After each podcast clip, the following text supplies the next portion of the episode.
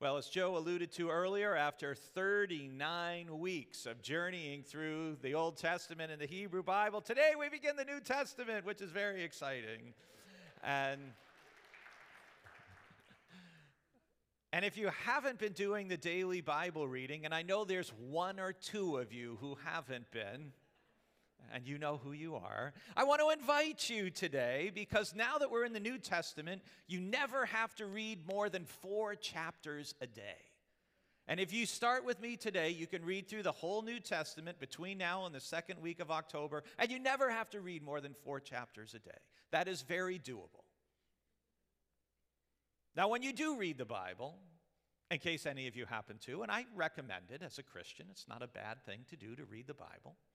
When you read the Bible, it's helpful to look at questions that appear in the text, questions that are being asked in either direction, because often the questions are questions that the biblical writer wants you to be thinking about and wants you to answer for yourself. For example, in the Gospel of Matthew, in chapter 8 and verse 27, the disciples ask, what sort of man is this that even the winds and the sea obey him? In Matthew chapter 16 and verse 13, who do people say that the Son of Man is? Jesus asked his disciples. In Matthew 21 and verse 10, on what we call Palm Sunday, the people ask about Jesus, Who is this? That's the question the entire New Testament wants you to answer Who is this Jesus? Who do you think he is? And throughout the Gospel of Matthew, Matthew is telling the story of Jesus, all for the purpose of encouraging you to answer the question what kind of person can say and do the things that Jesus says and does? Listen to our next text, also from the Gospel of Matthew, chapter 16, beginning at verse 13. And this is part of the journey when Jesus and disciples, the disciples are on their way toward Jerusalem. Now, when Jesus came into the district of Caesarea Philippi, he asked his disciples, Who do people say that the Son of Man is? And they said, Some say John the Baptist, others Elijah and still others, Jeremiah or one of the prophets. He said to them, But who do you say that I am? Simon Peter answered, You are the Messiah, the Son of the living God. And Jesus answered him, Blessed are you, Simon, son of Jonah, for flesh and blood has not revealed this to you, but my Father in heaven. And I tell you, you are Peter and on this rock I will build my church, and the gates of Hades shall not prevail against it. I will give you the keys of the kingdom of heaven, and whatever you bind on earth will be bound in heaven, and whatever you loose on earth will be loosed in heaven. Then he sternly ordered the disciples not to tell anyone that he was the Messiah. From that time on, Jesus began to show his disciples that he must go to Jerusalem and undergo great suffering at the hands of the elders and chief priests and scribes and be killed. And on the third day, be raised. And Peter took him aside and began to rebuke him, saying, God forbid it, Lord. This must never happen to you. But he turned and said to Peter, Get behind me, Satan. You are a stumbling block to me, for you are setting your mind not on divine things, but on human things. Then Jesus told his disciples, If any want to become my followers, let them deny themselves and take up their cross and follow me. For those who want to save their life will lose it, and those who lose their life for my sake will find it. For what will it profit them if they gain the whole world but forfeit their life? Or what will they give in return for their life? For the Son of Man is to come with his angels in the glory of his Father, and then he will repay everyone for what has been done. This is the gospel for today. How much do you know about Jesus? To answer that question, I have given the welcomers a test that they come down and pass out the exam. No, I'm just kidding. I didn't really do that. Don't get nervous. You know, most of us know at least a little bit about Jesus if we've been coming to a church a little bit or grew up, or, you know, some of us learned about Jesus when we were young children and we can recall some facts, maybe a parable or two, a couple stories. But often what happens is as people grow up, the number of people who give Jesus serious consideration, serious thought,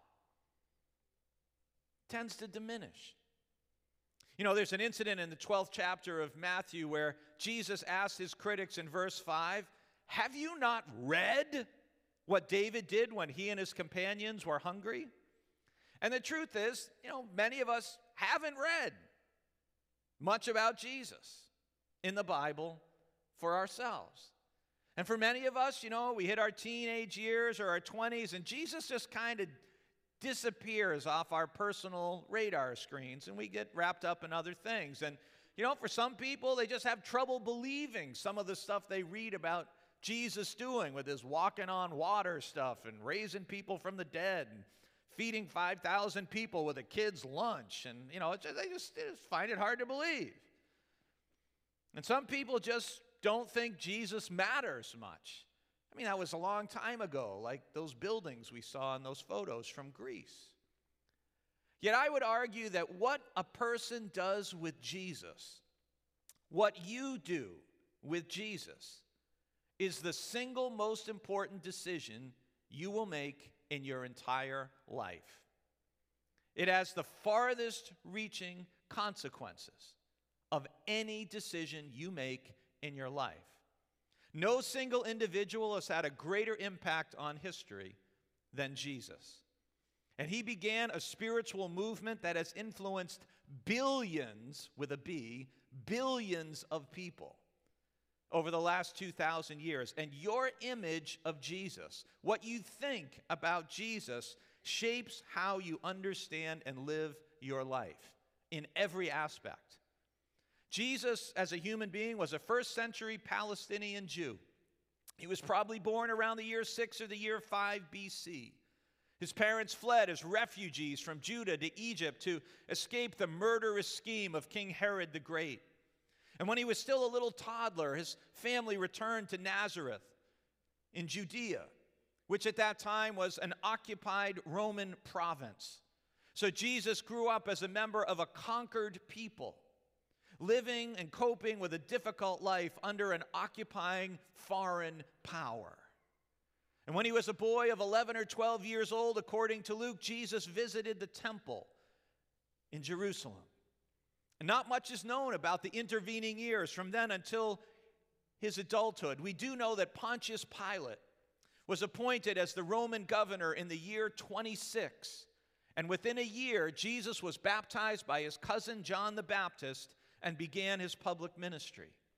And during his ministry, he preached about the kingdom of God. He healed people who were sick. He taught how people to, were to live as children of God with love and compassion and courage and kindness and generosity. And he was put to death as a common criminal on a cross. This Jesus is many things to many different people. Some people think of Jesus as the divine Savior, the Son of God whose death on the cross enables the forgiveness of our sins for all who believe in Him and gives us the gift of eternal, abundant, joyful life. Others relate to Jesus as a teacher whose parables and stories and vivid images describe a life of purpose and meaning and significance. Others see Jesus as a prophet of justice who condemn the spiritual emptiness, the moral corruption, the violence and grasping for power of those in leadership while giving hope to the poor and the needy and those who were looked down upon or were outcasts in society. All these things are true of Jesus. He was all of that and more. Now, the Jesus we meet specifically in the Gospel of Matthew emphasizes the importance of doing God's will rather than merely claiming to believe in God or claiming to do God's will. It's the Gospel of Matthew uses the word fruit or fruits as a metaphor for good works or good deeds 17 times, more than any other book in the New Testament. And Matthew's gospel is set apart from the other three gospels by its fusion of what we say and what we do. Because for Matthew, it's not enough to merely say Jesus is Lord and Savior, it's got to show in your life. And this is seen throughout the gospel, especially in chapter 7 and verse 21 where Jesus says, Not everyone who says to me, Lord, Lord, will enter the kingdom of heaven, but only the one who does the will of my Father in heaven. And that same thought closes out the Gospel of Matthew in what we call the Great Commission, where Jesus says the church is to go and make disciples of all nations, teaching them to obey everything that I have commanded you. Jesus calls everyone who will accept the invitation into a personal relationship with God that leads you on a journey of transformation that shapes your entire life from now right on into eternity. Back in Matthew chapter 1, the gospel writer traces Jesus' family tree back through the kings of Israel.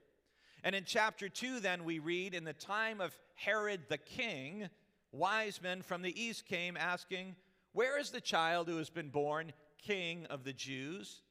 And we're told that King Herod and all Jerusalem were frightened by this news. Herod was frightened because the Jewish people were hoping for a political and military leader like King David had been who would deliver them from the Romans.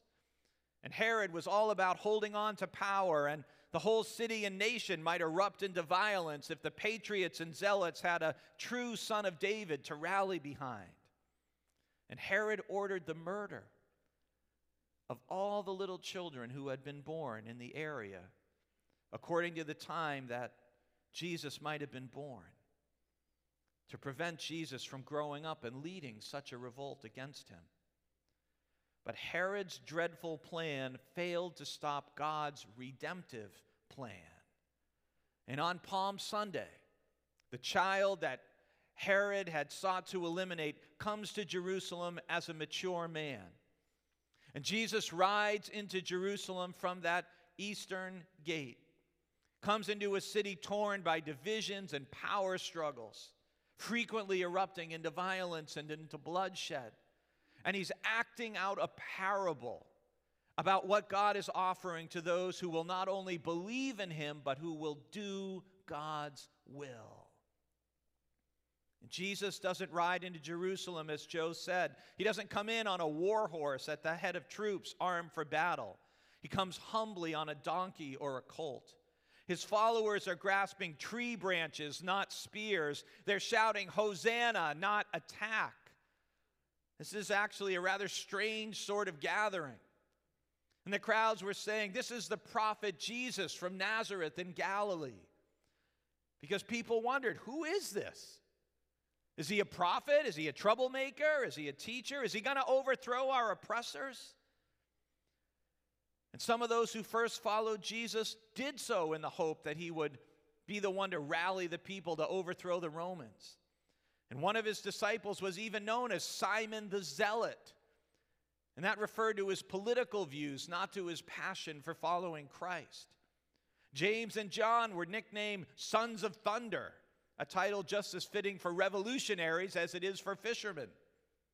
And Jesus had to deal with the fact that people don't understand who he is or what he's doing. And in John chapter 6 and verse 15, it says, When Jesus realized they were about to come and take him by force to make him king, he withdrew again to the mountain by himself. Even after all the events of Holy Week, after the crucifixion and the resurrection, when the risen Christ is with the disciples, they still ask him, Lord, is this the time when you will restore the kingdom to Israel? They're still thinking about Jesus' purpose, first and foremost from a political point of view, which is wrong. Jesus' leadership is transforming in many ways, but as Leighton Ford wrote, Jesus saw the heart of the human problem as the problem of the human heart.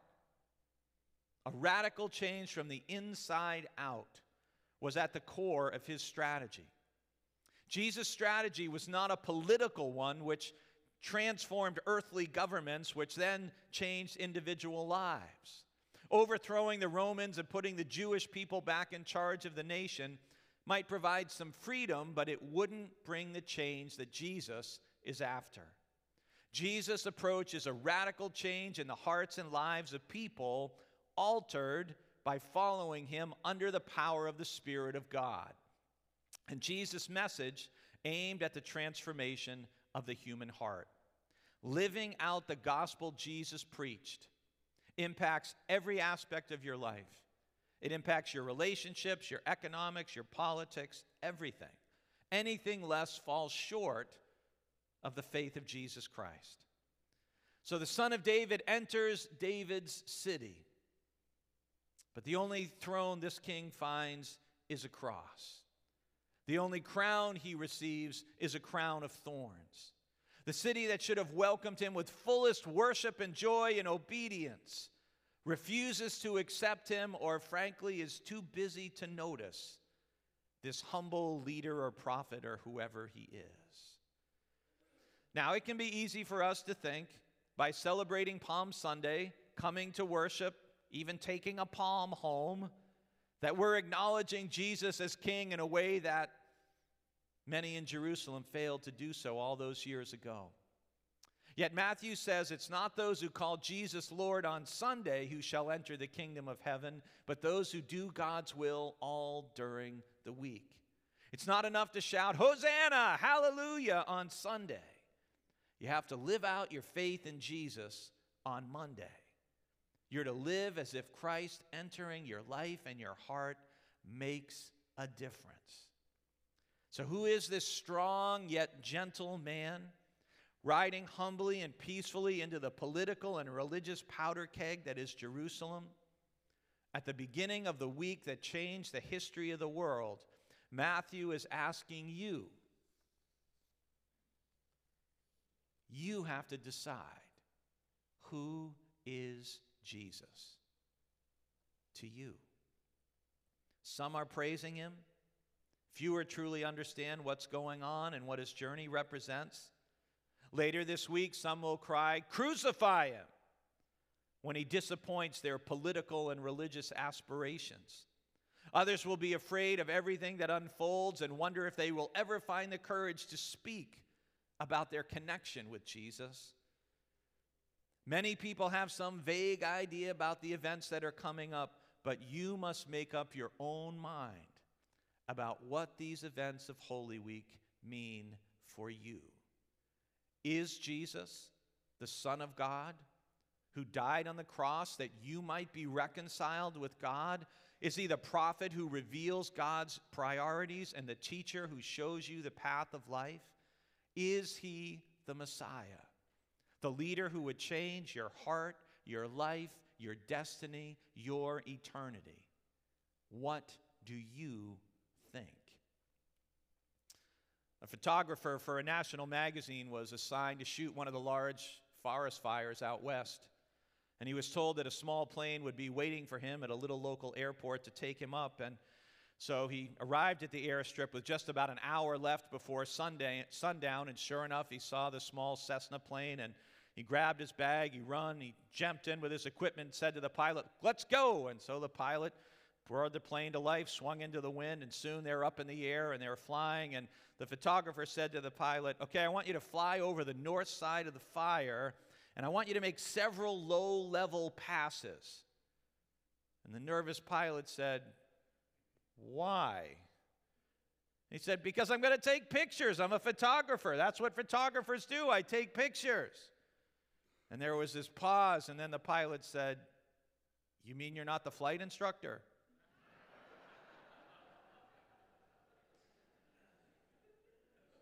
In life, it's good to have a good instructor and to recognize who our instructor is. And there is none better than Jesus to instruct you in life.